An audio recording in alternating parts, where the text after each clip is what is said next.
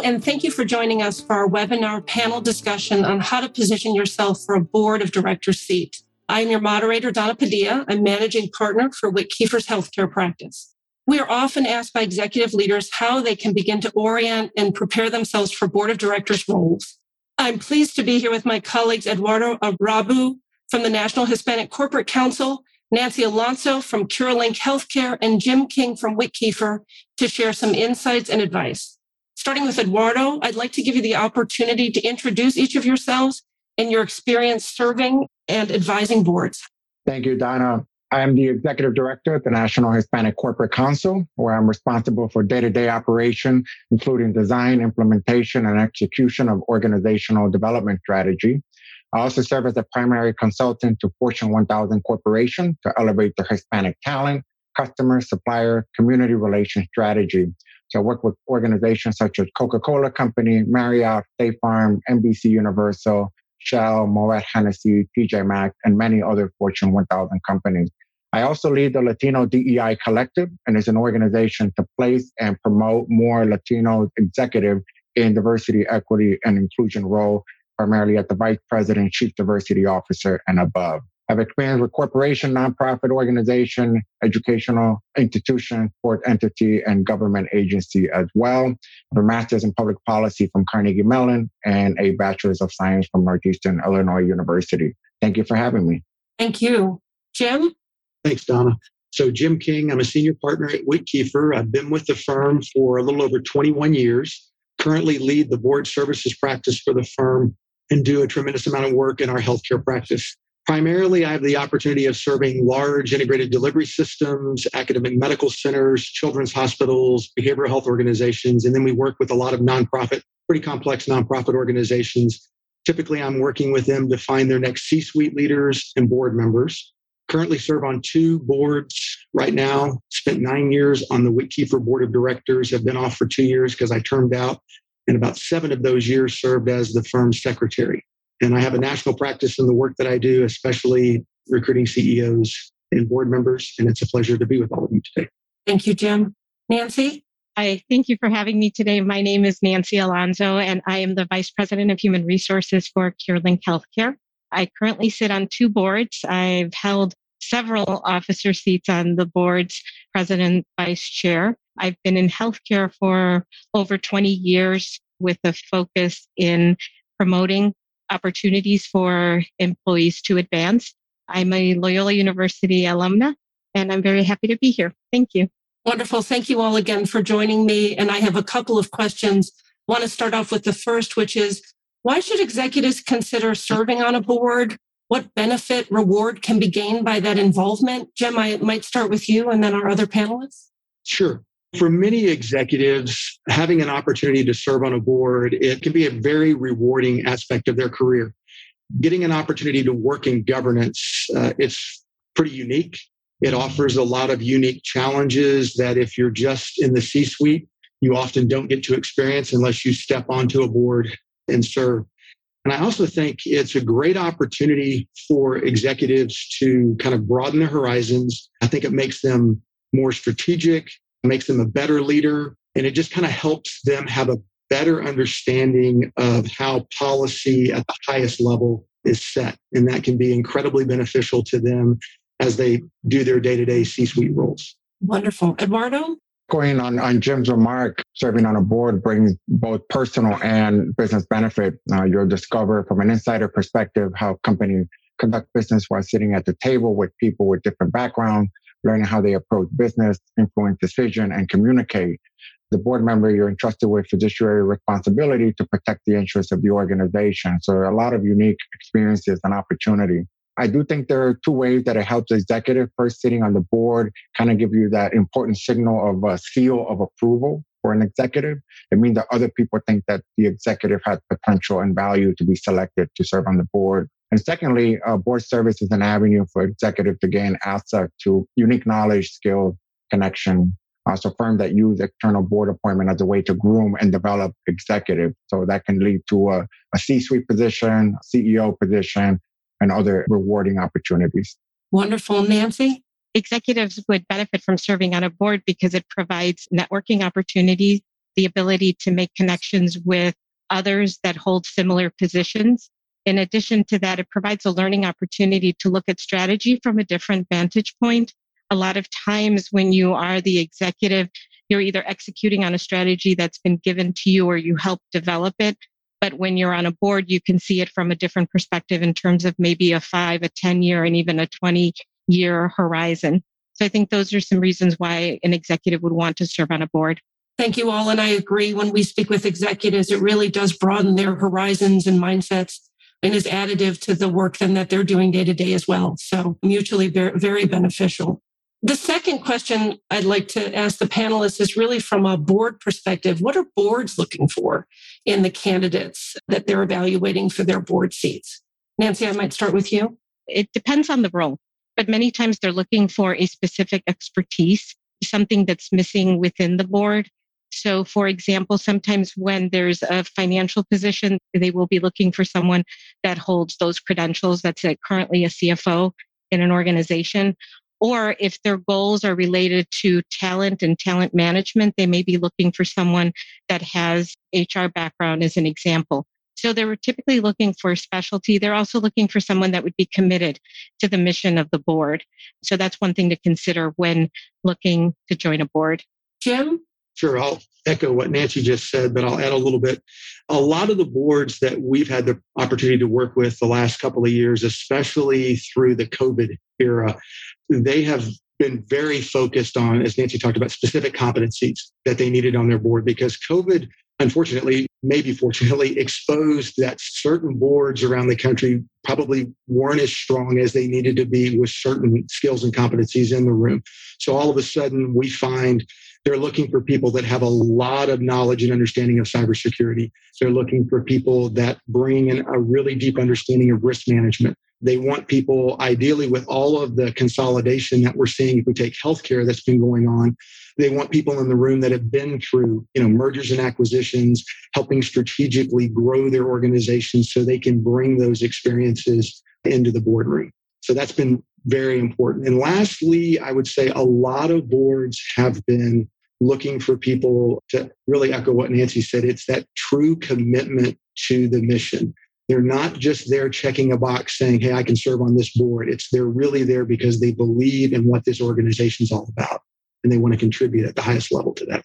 Absolutely, Jim. We see that all the time. Uh, Eduardo, anything to add? Yeah, I mean, again, what they're looking for is to fulfill the capabilities and responsibility with the unique and critical skill sets, some that were mentioned earlier. Again, looking at you know how to manage compensation, dividend investment, M and A, and some other areas as well, and then matching that with the hard skills or areas of expertise that that person can bring on. Again, HR, finance, communication, and many other areas. To the earlier point that was shared around COVID, how uh, we're kind of stuck in trying to figure things out. You're looking at some of the core competency that boards need, looking at supply chain, cybersecurity, artificial intelligence, you know, healthcare and medicine are all those critical areas that typically are not found on the board. So those are in high demand. It's something new is the DEI commitment, the diversity, equity, and inclusion of fulfilling some of these board seats with women representation, underrepresented groups, and other areas that affect the business as well. Absolutely, Eduardo. And as I think about that, natural question comes after that is based upon all those specific competencies and mission elements that we're looking for, what does a board go through process wise to select new members, to identify new members? Eduardo, I might start with you on this one. Yeah, every group has their own process and uh, review and appointment selection process for that. For for publicly listed group, typically in the U.S., member of the board of director are elected by shareholders the board candidate or can be nominated by board nomination committee or investors that are seeking to change the board membership and policies and direction of that organization. Some directors can be removed through elections or, uh, you know, other non-compliance or, you know, fiduciary duty violation. Some boards have fitness to serve protocols. So all of that makes up when they have an opening, selection process, nomination, and all that. That procedure is followed by a voting process uh, that typically looks at, you know, proven leadership, prior board experience, unique knowledge and experiences. Again, that diversity, equity, and inclusion component, whether it's age, gender, race, and many other areas. Experience with large and complex organization, current experience of C-suite, COO, CFO, CEO, and so forth. And then again, those critical skill set, whether supply chain, artificial intelligence, public relations, and many other areas. Nancy, anything to add? Yes, I think the selection on boards is mentioned, it varies. However, it isn't very different from a process to look for any candidate similar to a job search. You know, you're looking to fill a position. So the process, it kind of mirrors that. And so in terms of preparing for that, it becomes important to have a resume that is geared towards the position that you're looking for in the board. In addition to that preparation for the actual interview, if there is one. So it's important because are specifically looking, as we've mentioned, for skill set, commitment, you know, fit. So that's how boards go through their selection and preparing for that becomes important. And Jim, I know we've been through a couple of these before from a recruiting perspective. What is your best practices as you think about some of those processes we've watched boards engage with? Typically, when a board makes a decision, it wants to engage a firm like ours to help them. I'll tell you right now, the number one reason they're coming to us is they want to bring more women and people of color into the boardroom. We have a very good track record of being able to do that. What we start with, though, is understanding the vision of the organization and the strategy that's going to get them there. And if they haven't done an update on their strategic plan, we strongly encourage them to do that because it really gives us a roadmap of the talent that's going to be needed at a board level, partnering with the C suite to get them there. And then what we do is we work with them to understand the talent that's in the room, what are the various skills and competencies that they have. And then we see where there are gaps. And once we understand the gaps, we typically will work with like a nominating or a governance committee and we'll hone in on certain profiles of certain skills and talents that we've talked about earlier that are going to be needed in the boardroom, but with a very keen focus on finding women and people of color that bring those skills and talents uh, into the boardroom. And I would say, as we evaluate candidates, and I want to talk a little bit about how those candidates then sort of tee themselves up for those roles so many of their questions become why me? What do I bring to the table? And it requires so much clarity from the board side as well to articulate that. Nancy, to your point, this is very much a recruit in many ways. And so they're making sure that each other is sort of, uh, you know, aligned and engaged on the same common purpose as to why they would invest their time, right, within a board seat. What would you give advice, counsel? Jim, I'll start with you on how to position yourself for a board seat if anyone listening is interested in pivoting in that direction? I think the most important thing any potential board candidate can do really comes down to building your personal brand. And when you think about what is the personal brand, it's kind of like I've heard, uh, I've actually heard our CEO say this. you know, it's think about when you walk out of a room, what do you want people to think about you, to say about you? So you have to be very thoughtful in how you shape your personal brand. You need to make sure that you're seen as a person that is, you know, highly visible, respected in their field. Ways that you do that, you work on thought leadership to help position you. And also, when you're going to comment on a topic, make sure that you're not bringing opinions, but you're actually bringing, you know, well thought out, researched comments on the issue that will set you apart and will help position you to truly be seen as a thought leader on that particular topic. I also think it's important get out and have opportunities to speak in public so people begin to see you and can start to see you in the light of this could be a potential board of director member for us. I also think as you're shaping your personal brand, you need to make it really clear what do you bring to the table? What are those skills, those competencies that differentiate you? and where can you add value to that particular board? And then lastly, I think as you shape the brand, you need to be able to show boards, whether it's a nonprofit board or a for-profit board, you need to show them, you know, where are your interests outside of work? Where are places that you go to volunteer? And I, and I tell a lot of people that are looking to get on a board for the first time, are you volunteering at church, at your synagogue, or you know, at the mosque? Are you going back to your alma mater and are you volunteering there? There's lots of opportunities to get involved in what I'll call kind of like the minor leagues of boards, where you can go back to your university and there's an opportunity as a leader to serve like on an advisory board for maybe the college that you graduated from. Wonderful training ground just to kind of get your feet wet on governance, but it shows you're stepping up, volunteering, and I think help shape your brand to position you to start to be seen to be on some more prominent boards, if you will. Eduardo? So I think Jim laid out a great foundation, a great plan for folks who are interested in serving on board. I think the personal brand is critical, promoting yourself, really announcing contribution and value that you have to bring to that and, and the thought leadership, public articles, conferences, things like that really help elevate who you are and your intent too of serving on a board. And then we're looking for ways to either start at the minor league you're a manager, director, or VP, and you know, local community board, nonprofit board, and as you weigh up. So it's never too early to start building that board service resume in conjunction to your career resume as well.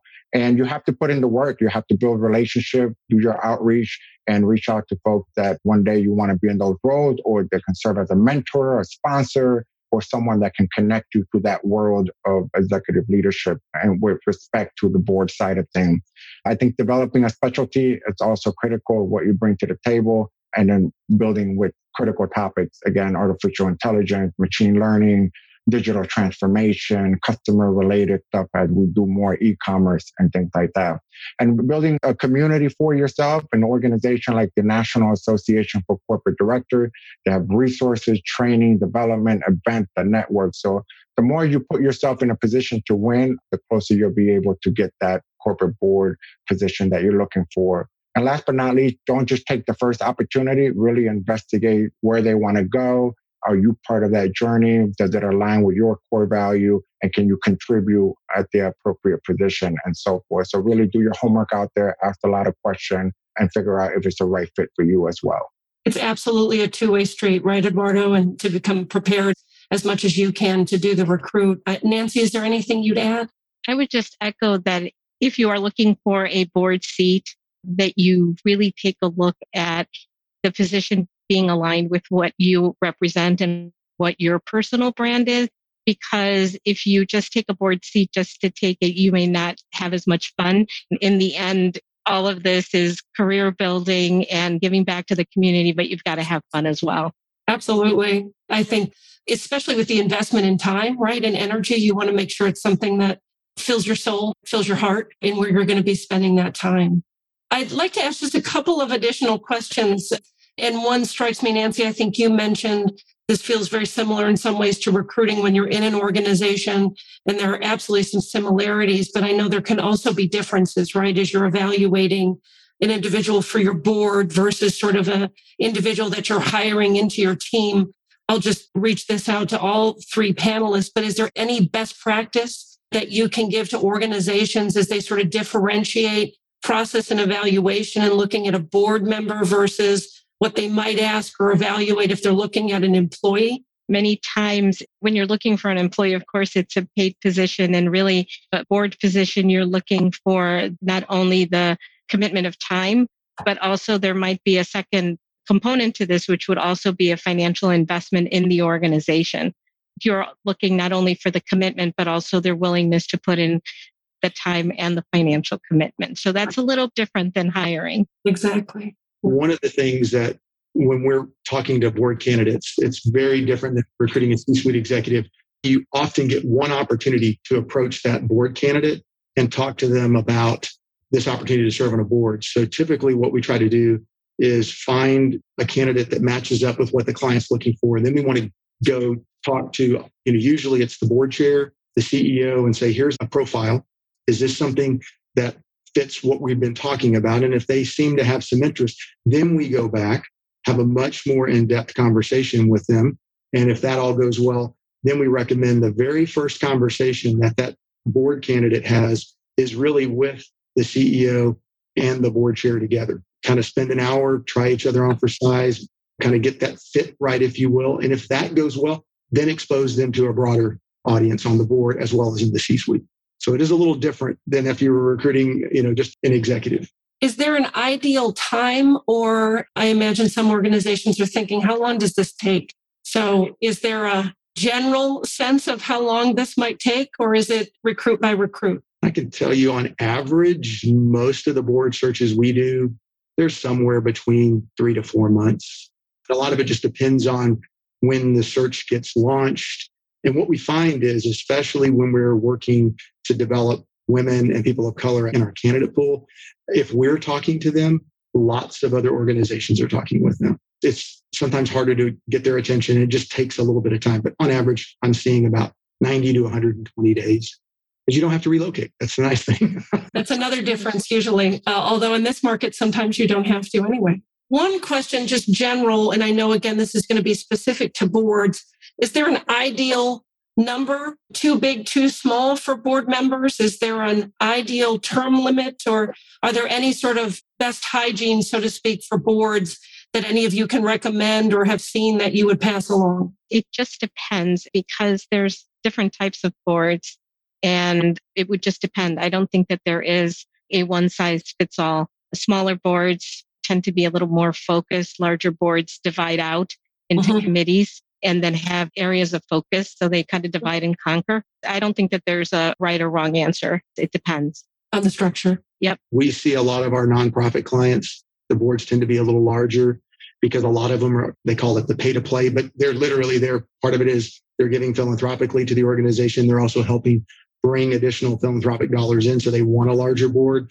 With some of the smaller, what I'll call, we work with some private equity backed organizations or we work with some private for profit organizations in healthcare.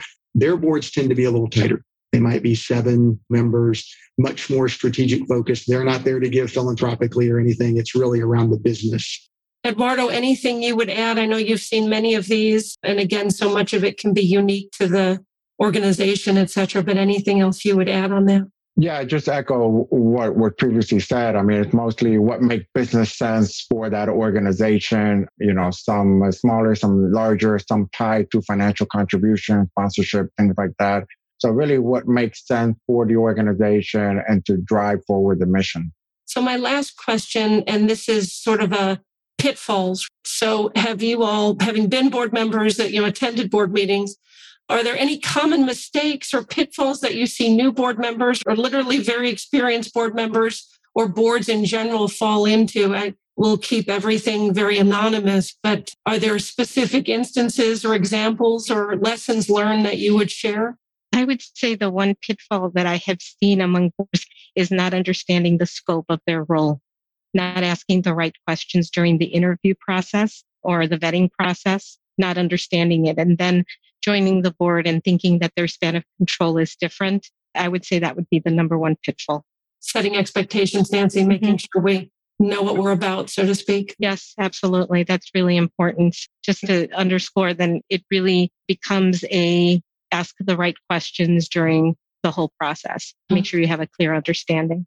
And that dynamic can change as you have new board members come in. Boards evolve, right? Over time, they become sort of living organisms, right? And how they interact with each other. So you can see if you bring two different board members with different experience, the questions change, right? Or the level of the strategic aspects of that can change just by virtue of what I like to call the different brains in the room, so to speak. I think the biggest mistake I've ever seen some newer board members make is when they're anxious and excited to get on their first board. They'll take the offer to step onto a board because it's a board seat. And to what Nancy just said, they didn't ask enough the right questions. They didn't vet it enough. And they took it for the board seat and they find out it's not a good fit. It's not a good match. It does become awkward. So I always tell younger executives that are looking for that first opportunity to serve, it is okay. And I think Eduardo, you might have said this earlier. It's okay to say no and pass if you don't feel like it's the right fit. Because when you do step onto a board, you want to be committed, you want to be able to make the time to serve, and, and it needs to fit you personally from your values and your goals. Like you said, Donna, it's a two way street.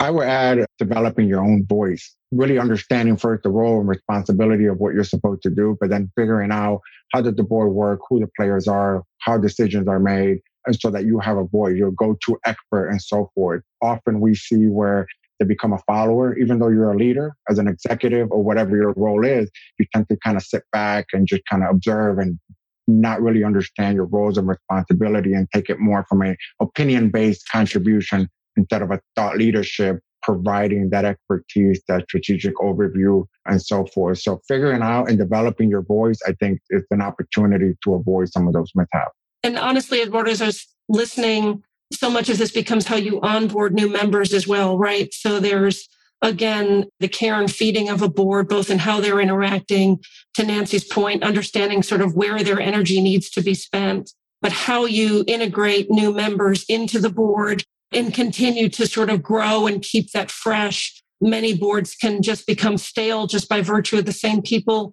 in the same seats around the same table every quarter, right? And so I imagine that there are organizations listening now who are wondering how do you continue to keep it fresh, right? And make sure that we're getting the most energy and the most brain power out of each of those individuals that have been so thoughtfully sought out to sit around the table. Would just like to personally thank each of you for your experiences, for sharing what you've seen as best practices and learning along the way. As a follow up resource, we do have a link to several board bio sample resumes that we talked about earlier in the webinar. And we have created a thought leadership article as well that summarizes many of the takeaways here today. WittKieffer and Nolly, appreciate your joining us for such a critical topic. We hope this was very helpful and able to garner some valuable insights as you prepare for a potential engagement with a board. So thank you again. Thank you for tuning in. We invite you to visit wittkieffer.com to learn more about our expertise in leadership and view our open searches. You can follow Wick on our socials LinkedIn, Facebook, and Twitter at WittKieffer. Makes no warranty, guarantee, or representation as to the accuracy or sufficiency of the information featured in this podcast. The information, opinions, and recommendations presented in this podcast are for general information only. Reliance on the information provided in this podcast is undertaken at your own risk. This podcast should not be considered professional advice. Third party materials or the contents of any third party site referenced in this podcast do not necessarily reflect the opinions, standards, or policies of. WittKieffer assumes no responsibility or liability for the accuracy or completeness of the content contained in third party materials or on third party sites referenced in this podcast or the laws of such materials and or links referenced herein. Kieffer makes no warranty that this podcast or the server that makes it available is free of viruses, worms, or other elements or codes that manifest contaminating or destructive properties. Kieffer expressly disclaims any and all liability or responsibility for any direct, indirect, incidental, special, consequential, or other damages arising out of any individual's use of, reference to, reliance on, or inability to use this podcast or the information presented in this podcast.